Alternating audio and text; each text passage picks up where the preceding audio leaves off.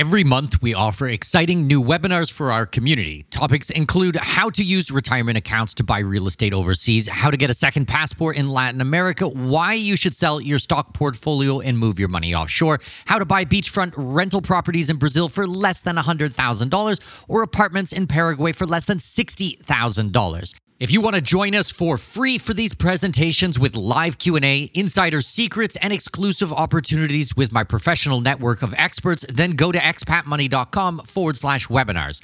That's expatmoney.com forward slash webinars to register for free upcoming presentations. expatmoney.com forward slash webinars. We all dream of seeing the world, but the realities of living somewhere outside your place of birth can be daunting to say the least. Welcome to the Expat Money Show, helping you make the most out of your overseas career through conversations with successful expats on investing, entrepreneurship, self improvement, and continual education, all while sharpening your financial acumen. Now, please welcome your host with over 20 years of overseas experience, Mikkel Thorup.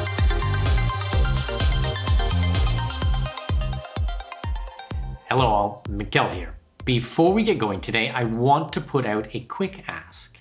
If you have a friend or family member who you think would be interested in working remotely, moving overseas, becoming an expat, or learning about digital nomadism, then I want you to share this podcast with them.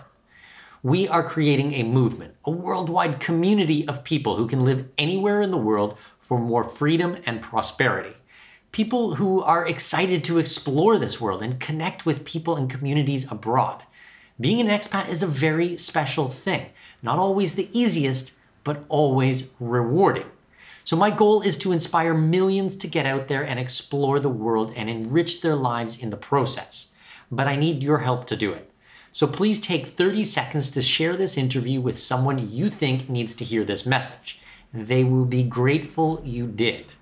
So thank you so much in supporting this mission. I appreciate you listening to my show and joining us in our journey. Okay, let's get on to today's interview.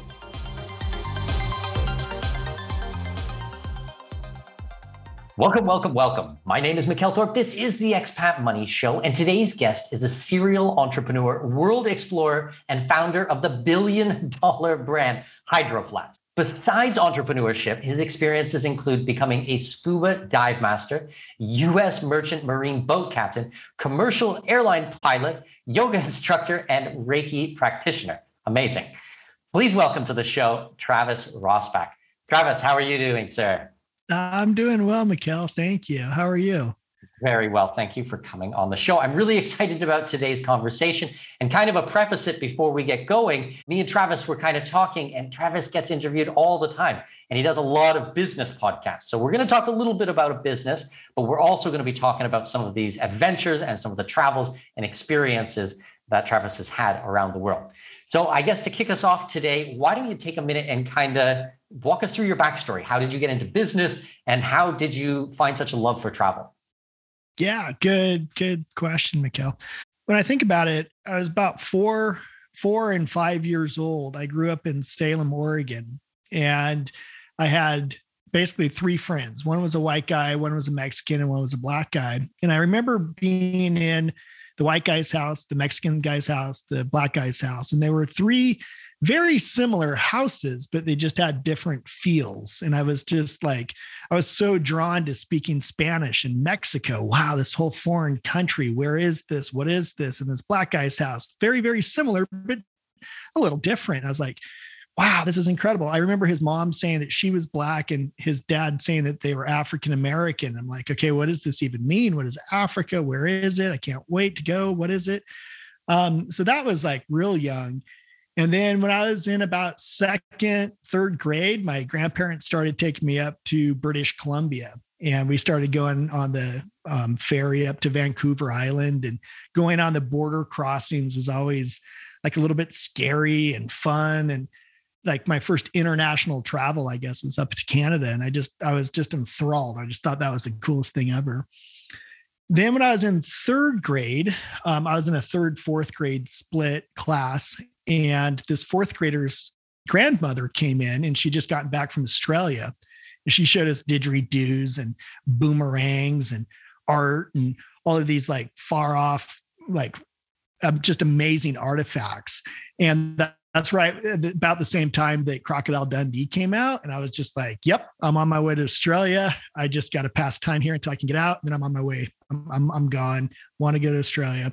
About 12 years old, my my neighbor died in Salem, and he he was a fairly successful uh, attorney and I inherited his bookshelf with a bunch of business books. And I just poured myself into these books. It rains a lot in Oregon, and I was grounded a lot. So I just read a billion and a half business books and just really fell in love with the idea. When I was 14, I met my dad. He was down in St. Croix, the US Virgin Islands, running scuba diving shops. And so I got to physically put the books knowledge, you know, the theories of business into practice. When I was 15, we went over into the British Virgin Islands, another, you know, big border crossing. And then when I was 18, I, I took off after high school and, and moved back down the Virgin Islands and kind of started traveling from there. Amazing. So there's so many seeds from when you were a child that were all planted that kind of stacked and added on to one another. That's amazing. I mean, I shouldn't say that's great that you inherited the book collection, considering the circumstances. However, I mean, the silver lining is that it was had such a big influence on you and helped shape uh, your future trajectory. So that's that is amazing. What were the big things for you, I guess, on the business side? Because I know you mentioned earlier and off camera that you love travel so much, you were kind of worried that business might get in the way with travel. I did, and I still do. Honestly, the first real business that that I owned was kind of a localized company called Bend Fencing. We were building fences, and I remember 11 months in, and and just kind of like freaking out. I had like this breakdown, and I realized I haven't traveled. I haven't left this you know four hour radius in uh, 11 months it's time for me to go somewhere warm mexico or hawaii I went off to Hawaii and, and ended up moving to Oahu three weeks later because I just loved it so much. And with Hydro Flask, it was the same thing. It was like, I can't be in a office in a cubicle. Like, what am I going to do? I need to go travel. So I, I took full advantage of, of all of the travel opportunities I, I had, but my, my true passion is in, is in travel. Yeah. Okay, so break down to me a little bit about your business that you're doing right now. Because I mean, when I was reading and doing a little bit of research on you, it was something like you took $11,000 and turned it into a billion dollar company. Like, how? Like, how does that work? yeah, Hydro Flask. It was, it was a lot of work but we basically sold my, my partner at the time she and i we sold everything we owned and we came up with 3000 bottles and $11000 and I read a lot of guerrilla marketing books, and I, you know, I, again, I've been reading sort of Brian Tracy and Zig Ziglar and all these business legendary books, and Jim Rohn, Napoleon Hill, so on and so forth. So I just kind of implemented That's like my every bookshelf. I have so, you just named off some of my most favorite people that I've read, especially especially Napoleon Hill. Like, wow, what an influence on my life. Sorry to interrupt you. I interrupt. That's what I do. But. No, it's good. I appreciate that. I, I totally do. It's it and they're all relevant still. Like those hardcore truths are still at the core of business today. I've met millennials who have learned, and I shouldn't say millennials, but they're millennials that have learned all of their business acumen, or at least think that they have from the TV show Ballers or from YouTube or a textbook. And like those those old old school philosophies and principles still just are so pertinent today yeah absolutely and a little side note i mean it's so funny when you read any type of personal development today and the media gets a hold of it and they're like this is amazing this is so like the secret like wow the secret ever read Think and Grow Rich? Where do you think that they got this stuff from? Like, I mean, this is not new. This has actually been around for a very long period of time.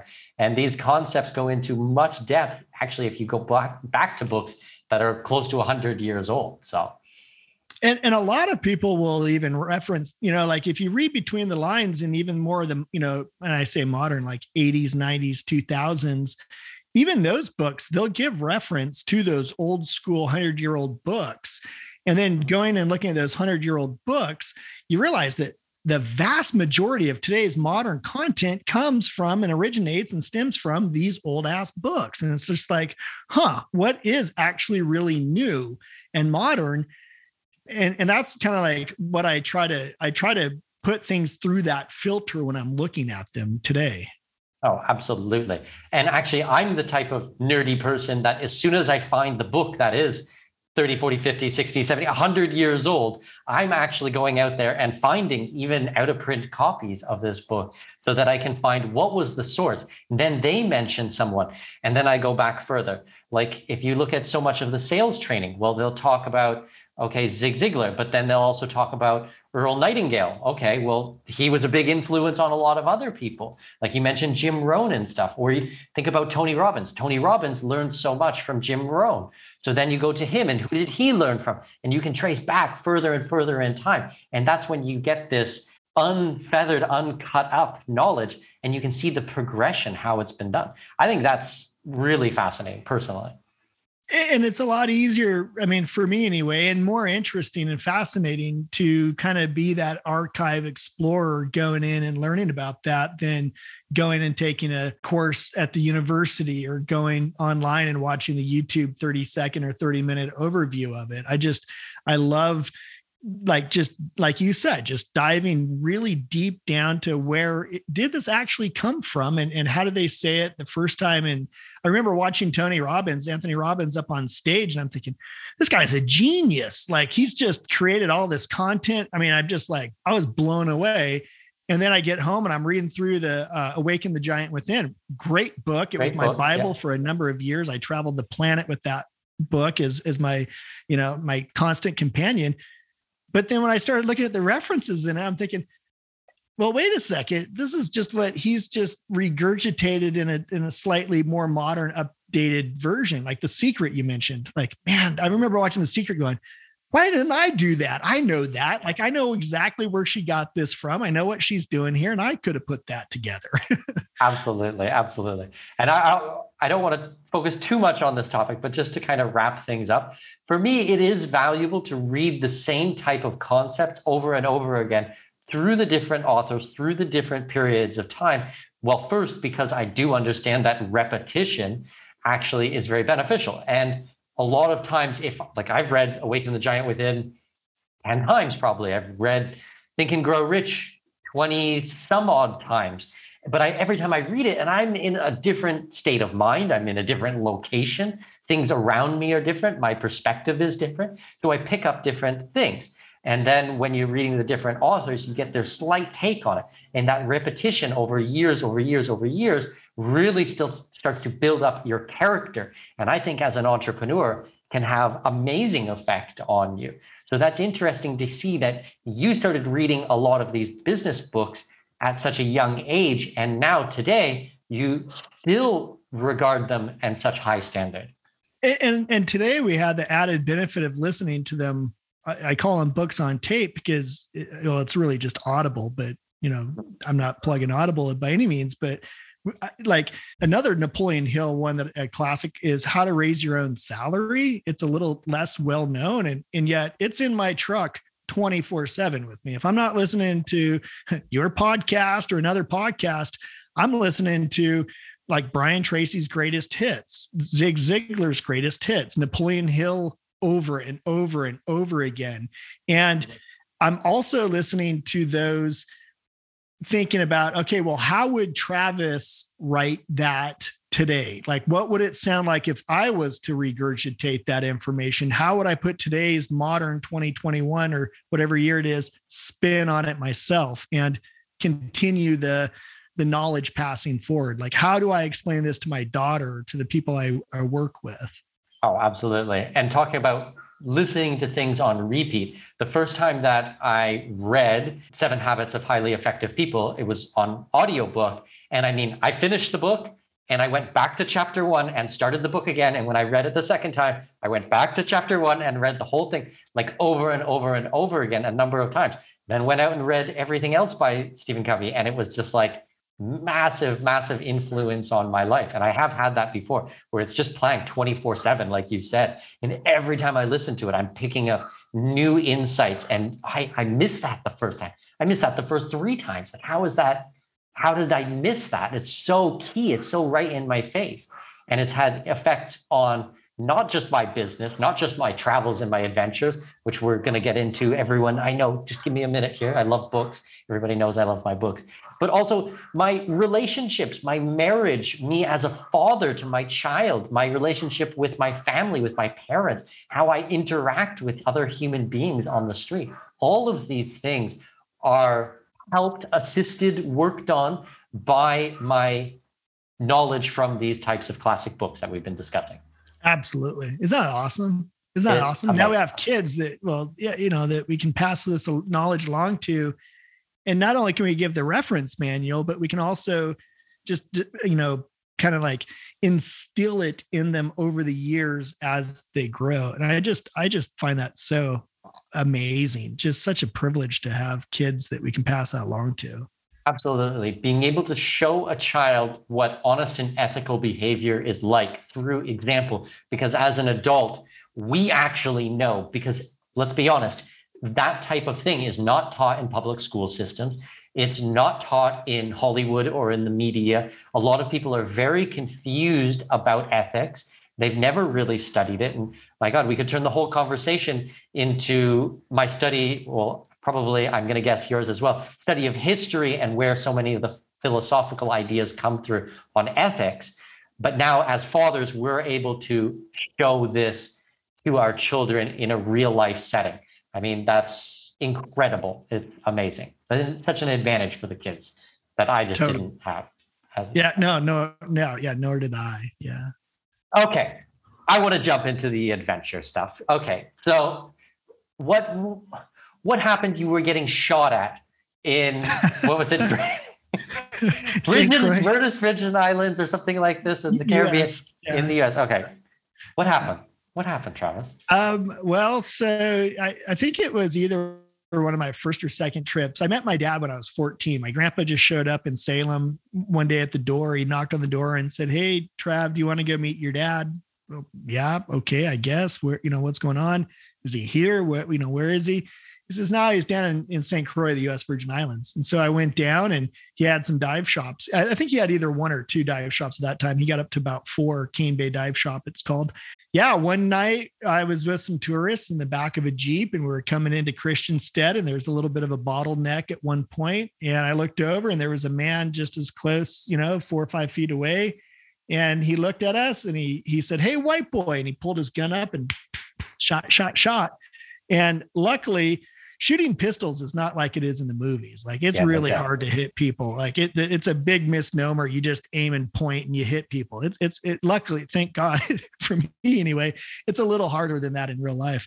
But, and the guy who was driving had the wherewithal to take off and drive around traffic. He jumped up on the sidewalk and, and we drove around and that was the first time I I had been around gunfire, and not the last. It was the first though, and I remember after it was over, that's kind of when I got scared. But I also thought, like, wow, like that would have never happened to me in Salem, Oregon. Like that, I'm, I'm on, I'm on a different planet here, and I love it. I'm, I was addicted. that's too funny. In all of my travels, I have never been shot at. Thank goodness. I've shot lots of guns at a target, you know, at the range or something like that but uh, yeah, no one's taken a, a, pot shot at me. Well, thank goodness, like you said, uh, thank God that no problems there. Um, Oh my goodness. Okay, I don't. I also don't want to give people listening today the impression that you go overseas, you become an expat, you start traveling, and people are going to be taking a shot at you. I mean, that's no. Nor do I want people to think that St. Croix, U.S. Virgin Islands, not a place they want to visit. Please go visit U.S. Virgin Islands. Please go. Please but be be safe.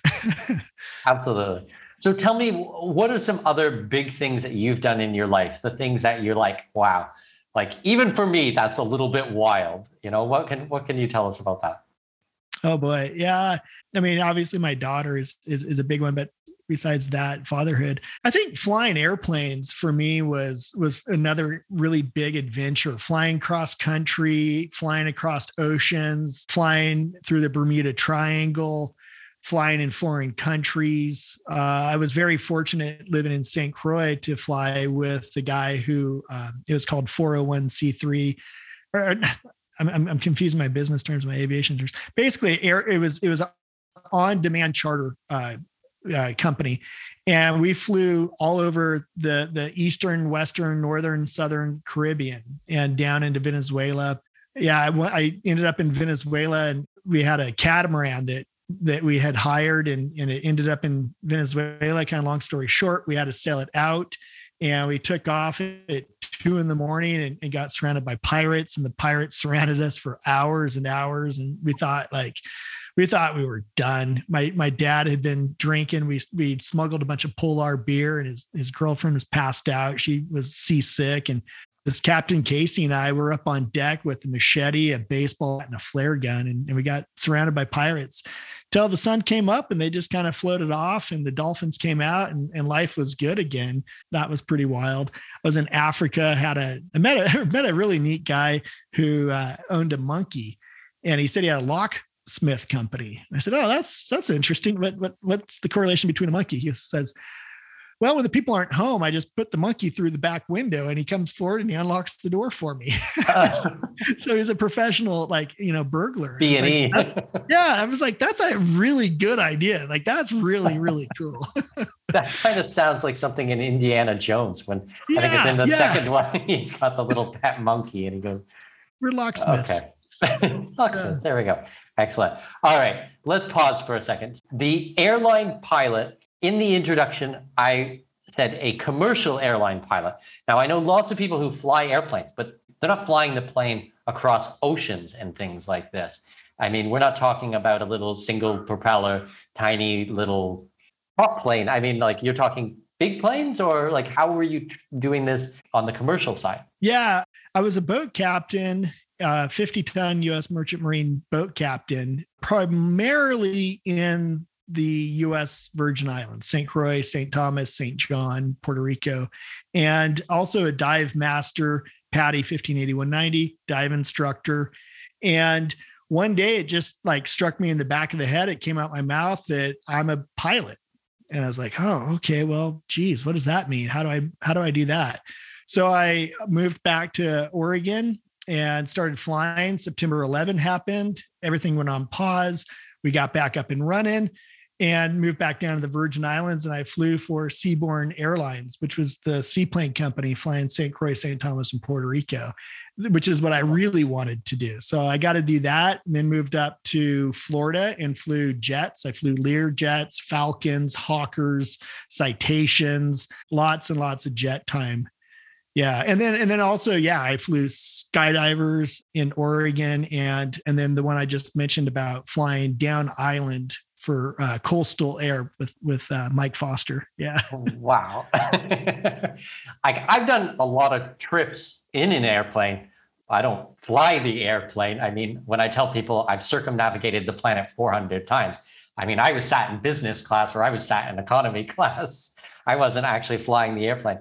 But that's kind of cool. You mentioned something where, and I don't even know if you caught yourself, but you said, I am an airline captain, I am a pilot and then you went out there and learned how to do it afterwards. So you had kind of actually made the decision first of what the goal was going to be and already put yourself in the position where you identified with that. That became part of your identity.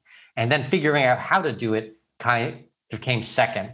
Did I have that correct? Yeah, you're right. Yeah. I, and I don't even know that I thought of it. It just hit me. And one day I was in St. Thomas and I just moved from St. Croix and I had like $11 in my pocket and I needed food and water and um, needed to get my laundry done so I could go out and get a, a job as a boat captain or a dive instructor.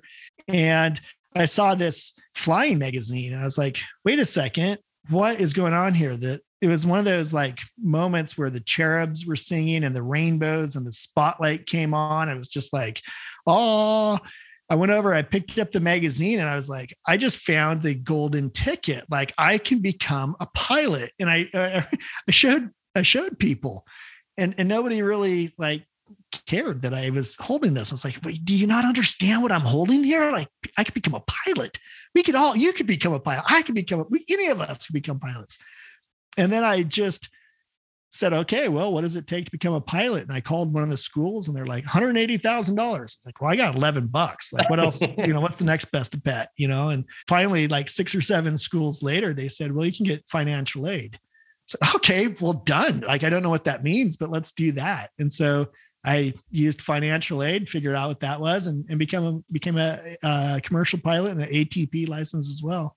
Wow. So a lot of people probably would have called up the first place got a no and just went, well, that's it. Maybe a second one, but to actually go on until you get the answer that you want to have a solution that actually fits what your goals were. I mean, also says a lot about your character. I mean, I keep coming back to character, but seriously, this is important stuff. I'm starting to get a, a better picture here. Yeah, I remember thinking when the first one said 180, or uh, like I, I didn't even know because the number was just so massive. I mean, it might have been 20 million dollars. It was just a huge number to become a pilot. I thought, well, surely you're wrong. You don't know what you're talking about. Like, I think I could do it for a thousand bucks. Call the next one. They said the exact same number. I was like, okay, hold on now. There's got to be a third one that like let's average these two out and let's get a much lower number. Sure enough, yeah, they were right. It, it does cost a lot, but it is possible. Yeah, there's other ways to navigate things. I mean, if you give up on something, the very first no that you get, well, probably in business and in entrepreneurship, and certainly in travel, you are not going to get very far. I've been traveling a lot in my life. And if I just took no for an answer on how to do things, I would be sitting at my dad's house now. I wouldn't be traveling all over the place. I mean, what, what's a, a really big cliche saying? Like, where there's a will, there's a way. I mean, there's there's some truth to these types of things. Mm-hmm. Yeah. So okay, so we we kind of started with the end in mind. We talked a little bit about the business about Hydro Flask, which is what you're doing now. But now we're kind of going back through all of these types of things. I've actually, your- I, am sorry, I've actually sold Hydro Flask. I'm now doing the Tumalo Group, which is where I help people start their own Hydro Flask, basically. Okay, let's dive into that. I didn't even realize. I thought you were still with Hydro Flask. So that's amazing. Well, congratulations, I suppose. Um, that must have been quite a revenue event. that's yeah, that's a good way to put it. It was. It is. Yeah. Yeah. Okay. So, all right, let's talk then about what you're working on now. But let's save some time because I do want to get into the Reiki practitioner and yoga instructor and all this other cool stuff that I got a chance to say quickly in the introduction, but we haven't had a chance to explore. So tell me what you're working on these days that you're really passionate about. Well, right now I'm I'm really passionate about a raising my daughter, of course. I mean, that's first and foremost. The second one is I have a bunch of property here in Bend, and I've decided to like develop it and then possibly sell it. And so I, I'm learning all about well the past five years or so i've been learning about chainsaws and and cutting down trees uh, non-native um, juniper trees big heavy equipment, backhoes, skid steers, you know, track hoes, all these different things. I'm having tons of fun with that. And then I'm also doing the Tumalo group, which is I've just had a really good Rolodex over the last couple decades of doing business. And so when I sort of removed myself from the business world after Hydro Flask, I just had so many people kept asking me, how do I do this? How do I do that? How do I replicate what you did? Where do I get this made? How do I do this? How do I do that? So I started the Tumalo group to help anybody and everybody who wants to either grow their existing product line or their existing business or start a startup with their um, new products. So that's that's what I'm doing at the Tumalo group. So is that an info biz where you're doing courses and training material and educational products, or is it more on the consulting side where you step in as a high level consultant and kind of troubleshoot, or something completely different? Yeah, yeah, no, it's it's it's more of a consulting side. It's usually about a four to five, six month consulting gig, but I am in the process of figuring out the platforms to make it more of an information side because a lot of people go through the exact same issues with business over and over and over again. And so I'm, I find myself answering the same questions so many times. It'd be nice if I could just disseminate that to the masses, you know, cheaply, quickly, and, efficiently. So, opposed to the creating something, maybe documenting how you're helping people and then being able to see those correlations. And if it helped one person in one type of situation, chances are it's probably going to help additional people or help other people because they have similar types of sticking points with their businesses. Yes. Yeah. And, it, and, you know, it doesn't really make a big difference what category or genre their business is. I mean, eh, restaurants, I, I get, I've always thought of as a little bit different. It's a different type of entrepreneur that does restaurants, and I don't have that. I'm not a CPA, I'm not a HR person, and I'm not a restaurant person. That's a different kind of um, entrepreneur. But the other types of businesses besides that have typically like levels of success or, or stumbling blocks or, or, or barriers that they have to go through in order to upgrade and upsell and up you know up their game. And so if i can be there with with my hindsight i can help them get through that fairly fairly effectively. Amazing. So you must get something out of this type of a business besides just a monetary this must scratch some itch for you because it sounds like you have a lot of things on the go in your life and you have so many different types of passions that there must be a personal reason for doing this type of a business. You're absolutely right. It's like I have a travel itch and and and I had the travel bug, like it's it's in me, but I also have the business itch and the business bug. And so the Tumalo group is great, but I don't really advertise it. I don't really sell it. Mm-hmm. What I get to do is I get to live vicariously through my clients that are out doing their business and I can help see them to success. And that's what I really enjoy is I enjoy the building stages and the success that comes with having a really awesome brand or product. And so I get to live vicariously through them, but I don't have to be the one, you know, working the 90 hour weeks doing that for them or, or for I, myself. I get that completely, 100%. Hence the name of my podcast. I mean, the Expat Money Show. I took my two biggest passions in life, like investing and business and then travel and living abroad. I mean, that's what I wanted to do. That's all I do is talk about this, like I said in before, this crossroads between these two pieces here. And I have an itch from both sides. So I tried to find something that would scratch both of those. I didn't want to do just a strictly business show, and I didn't want to do strictly a travel show. I wanted to try to find that little niche of people who are doing business, but doing it in an international way. And at the same time, are out there and having fun and enjoying their lives and exploring this amazing world that we live in.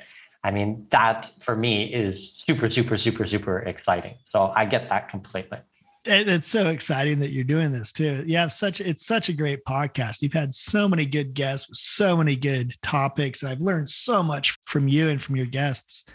So good, Mikkel. Thank you. You thank you for doing amazing. Thank you, Travis, because flattery will get you absolutely everywhere. I appreciate that very much. Okay, I want to talk back. I want to talk more about some of these types of things. So, like I said, we we talked about the scuba, we talked about hydro flask, we talked about commercial airline, we talked about boat captain. Now, yoga instructor, Reiki practitioner. That's a different avenue. That's kind of a little bit on the more esoteric side. How does that fit into the the larger picture of Travis? Yeah, well, that's a great question. I had a about six months from the time I sold Hydro Flask. And, you know, I, I woke up about six months later. I, I sold in a- April on a Thursday, and I woke up in September. I don't know what day it was. I should probably know that. Let's just call it a Saturday because that sounds like a nice day.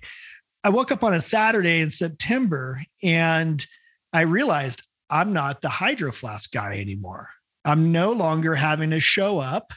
I'm no longer the guy, you know, the hydro flask guy. And yet I still will always be the hydro flask guy. Well, but if I'm not the hydro flask guy, well, then who am I?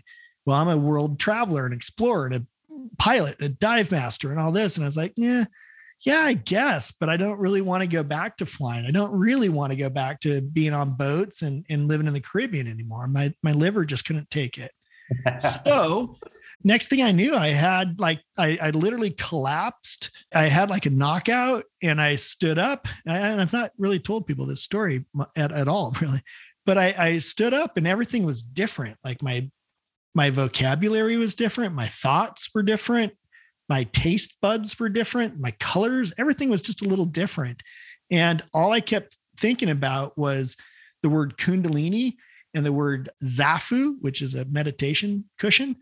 And I didn't know what was going on. And it kind of started to freak me out a little bit. And as I started to pursue a Zafu, like go buy a Zafu, where do I buy a Zafu? I had to Google it. Yoga. Okay, I'll go to the yoga store go to the yoga store, I buy a Zafu. I, I, it's just it was just crazy. Like I I came uh, the Bhagavad Gita like jumped off the shelf at me, and and now I've got the whole thing tattooed over my back. Like it's I I went through a Kundalini awakening is is, is what I'm trying to say, and so let's talk. what is a Kundalini? Yeah, so well, so it's said that Kundalini is a is a latent energy at the base of the spine. And when it's activated, the sort of metaphor, the esoteric side of it says that this energy travels up the spine and it comes up to the the bindi or, or the top chakra and it comes out the top if you're lucky it'll come out the top and there's enlightenment but just the travel of that energy up through the spine and up through the chakras is is kundalini and there just so happens to be a form of yoga to help facilitate that. And so that form of yoga just started coming to me naturally. I just started doing this Kundalini yoga and then ended up in Bali at a Kundalini yoga class. And I blacked out. And the woman, again, and the woman came over. And when I woke up, the teacher, she said, You need to teach this. I was like, This is my first time. she goes, Yeah, you need to teach it. I was like, ah, I don't know. And then I was at, at Bush Hot Springs here in Detroit, Oregon. And same thing. It was like, oh, there's a Kundalini class tomorrow at four o'clock in the morning. I'm like, oh, I guess I'll go. And so I went and, and, and I started laughing. I was like, how do you know what I've been, I've been doing these, like, how are you doing what I've been doing these, these maneuvers and these positions? And she said, you need to teach you need to teach Kundalini. I was like, I guess so. Okay. And so I ended up at Seven Centers in Sedona and going through really esoteric Kundalini teacher training, and then went back into my Hatha yoga teacher training also. Amazing. That is so wild. That's interesting that you said at the very beginning about, okay, I'm not the hydro flask guy anymore. So that's the second time that identity has kind of come up in this. It's like the who am I and how do you show yourself to the world? How do you represent yourself? Okay, if I'm not the hydro flask guy, well, then who am I? And then having to go out there and kind of rediscover that. The second thing is what, and I think probably my listeners have heard me talk about this a little bit. When I was probably about 21 years old, I want to say, maybe 21, 22. I lived in Guatemala. I lived there for five months. And the majority of the time, I lived at a meditation center. And all we did for every day was read esoteric books and do yoga and sit on a rock and meditate. Maybe there was some skinny dipping with some pretty girls on the side, but the majority of the stuff was just it's just yoga and esoteric books. And so as you're kind of talking about these different types of things, I'm kind of having some flashbacks to young 20 something year old Mikkel living overseas at a meditation center and some of my really wild personal experiences that happened. So very interesting. That's awesome. That's so cool. So do you still practice yoga or Reiki or anything like that today? Not really. And yeah. the reason why is because it became such a part of my life. It was one of those things where I had bought a ticket. I was off to the ashrams in India and I was up into the Himalaya to go spend my days in a cave. And I knew that I wasn't quite ready for that yet. I was still, you know, in my 30s and I, I needed to sort of be here a little longer before I, you know, dissipated. And so I stayed and then I, I met the mother of my daughter and and then now you know that really grounds me here in, in Deschutes County, Oregon for at least another 24 years or so. And but yeah, I mean I was going spending two, three weeks in in silent meditation and I didn't want to do anything else. I ended up in the hospital. I, I, you know, my my body was shutting down. I wasn't eating, and yeah. So now I I try to live as a householder and stay here. I did like long periods of time in silence. I remember at the meditation center and actually did, I think it was five days of fasting, and all we had was water. And that is a very bizarre experience.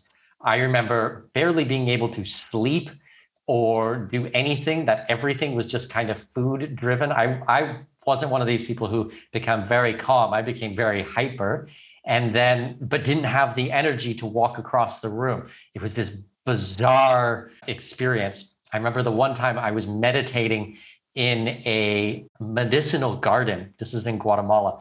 And we were on this week of silence. The entire resort or the entire uh, place was on silence.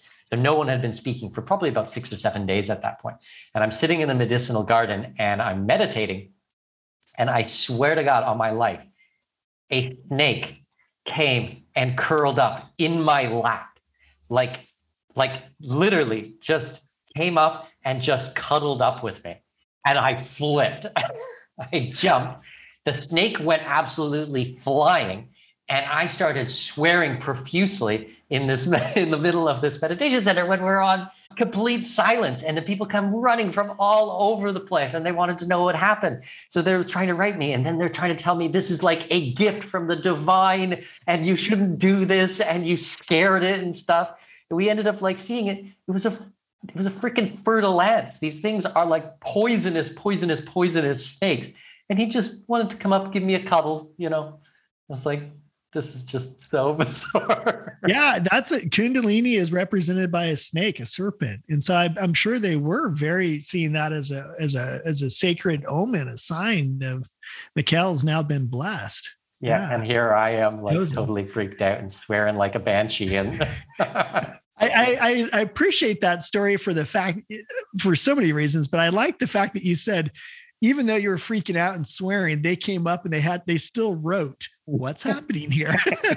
like they had like uh, little notepads, you know, like yeah. I mean, they they kept their vow of silence. Me, I didn't do the greatest in that one. Not my proudest hour, but uh, okay. So well, okay. I, I want to take it in a little bit different direction because another adventure you've had, being a father. This is a big adventure. I don't know about how how old is your daughter? Four. Four. Okay. My daughter's four as well. She's about to turn five years old. Wow. This is an adventure. This is like, it's just so different than anything else I've experienced in my life. Sometimes I have people who ask me, not do I like being a father? Of course, I like being a father, but I guess really what it's like. And my response is always the same that there is no experience in life that can replicate what being a parent is like. I mean, you can read about it in a book, you can watch it on a movie, you can hear about it from your buddies or your friends or even your folks who had you as parents. However, being a parent yourself and going through it, there is nothing else on planet Earth that is the same. I'm not trying to say better, worse, anything like this. I'm just saying nothing else is going to prepare you, nothing else is the same. What is your experience in being a father? Have you found it to be an adventure? Uh, all of the affirmation, you hit it on the, the nail on the head. I remember back in the day when my first buddy had a child and I was just like, dude, we're we're so young. Like there's so much life ahead of us. We have so much to do. Like, why would you why would you put everything on pause right now for a child? Well, fast forward a few years later, and I asked him again. I'm like, "What do you think? Is it something I should do? Are you are you glad you did it?" And he said, "He said, yeah, Travis, it's going to change your world. It's like unlike anything you've ever done before." And I thought, "Okay, I will." And then I waited another ten years or so, and then then I did. And you're right. It's like I learned so much about so much having her Like, not only does she ask me why repeatedly, which is awesome. Like, I've always been so inquisitive, which totally helps in my travels. You know, I, I just I'm constantly asking why, why, how much, where, how, how, what do we do next? And so having to answer those questions as honestly as I can, and then learning the answers to the ones that I don't know so that I can then teach. But I'm just learning about everything. And she makes it worth staying in one place for me. Like as much as I wish that I could travel with her, I just ironically enough yesterday, I just asked her mother. I said, "Hey, look, if I buy you this here in Bend, Oregon, we have these Earth cruisers. They're these big trucks that you go." And I said, "I'll buy you an Earth cruiser, and I'll buy me an Earth cruiser. And what if the three of us just travel the planet for two to four years?" And I had the whole thing plot, plotted out and mapped out, and I was ready to go. And she said, "No, I need a I need a home base." I was like, oh, "Okay." But I'm okay because I have my daughter. She's worth staying here for, but there is a point at which I would love to take off and go travel the planet with her. Traveling with kids is rad. I mean, it is so cool. My daughter's been to 13 countries already, and that is just her normal life. She doesn't know any different. Another interesting you think or thing you just said is how your daughter's always asking why, how, what about this, et cetera, et cetera. My kid doesn't really do that. My kid does something quite different. She tells me how things are. She's like, no, daddy, like this is how it is. And she's yeah. just like, she's the boss lady and she already knows. She like she got fit everything figured out, you know. Silly daddy, like you you don't know what you're talking about, you know. So that that's been interesting. And sometimes I'm like, baby, you're four. I'm 38. Like I might have one or two things. No, no, not at all. This girl, she's got it all figured out. we have the same exact conversations. And she'll tell me the most just like random off the wall facts and figures. And I'm like, that sounds right. I guess you're right. Okay. Yeah, sure. I guess you know. And then there's other times where she'll argue with me and she, or not argue, but she'll have her opinion which I know is just 180 degrees opposite that it's not red, it's blue, but in her mind it was red. And I think, well, if she's wrong about that, was she wrong about that other thing? Like, should I believe that too? so it's, yeah, it's, it's incredible. I can't imagine, like, I'm, I think that four years old for her also between four and five is going to be massive. Like, this is the year that I still get my little girl. When she's five, she's going to be you know basically a woman and she's gonna you know go out into the world at five it, and she's gonna you know not love her dad anymore. This, this is kind of one of these phobias or fears Aww. that i have but i don't know. I i hope she always just i don't know more than likely i have until probably seven or nine or something i don't know. Yeah i think that that's the year. Little girls they just stop loving their daddy. They just go out there do everything on their own independent woman. Now I, I think that there'll always be a special relationship Sounds like you have a really special relationship with your daughter. I would expect that to go on forever. Uh, she's my little homie, and I, I, do, I do hope so, and I think I'm sure it will. I, I, I bet it will. Yeah, yeah. It's so funny these days. I say to her, I'm like, baby, you're so cool. You're just, you're just so awesome. You're like the best, like little kid I've ever met in my life. It's like you too, daddy. You're the best. You're, you're just rad. And I'm like, thanks, baby. I love those moments. I I love them because they're so honest and they're so true, and it's it's just so good. Amazing. Well, super interesting conversation today, Travis. We spanned the entire globe. Oh my goodness, so many different things you've been up to. This has been really, really fun. I appreciate your time and sharing some of your insights and some of your adventures from the globe. If my listeners want to reach out to you, if they want to find out more about what you do, where can we send them? I am on LinkedIn. I think LinkedIn is kind of one of the easiest, best ways to, to make initial contact. Travis Rosbach, R O S B A C H, on LinkedIn. And I'm also Travis at tumalogroup.com, T U M A L O G R O U P.com. Perfect. And I'll make sure all the links to this are in the show notes for Travis's episode at expatmoneyshow.com. Travis, thank you so much for your time today. I really appreciate it. And I'll talk to you soon. Okay. Thank you, Mikkel. And tell your wife I said ni hao. Okay, I will. Absolutely. Thanks, buddy. See you. Cheers. This episode may be over, but your journey to greatness continues by visiting our webpage and signing up for our newsletter. For convenient access to new episodes, show notes, and other crucial resources, visit expatmoneyshow.com. We look forward to you joining us on the next episode of the Expat Money Show. Safe travels. I have managed to secure exclusive rights to a block of villas in one of the hottest up and coming regions in my current home country, Panama.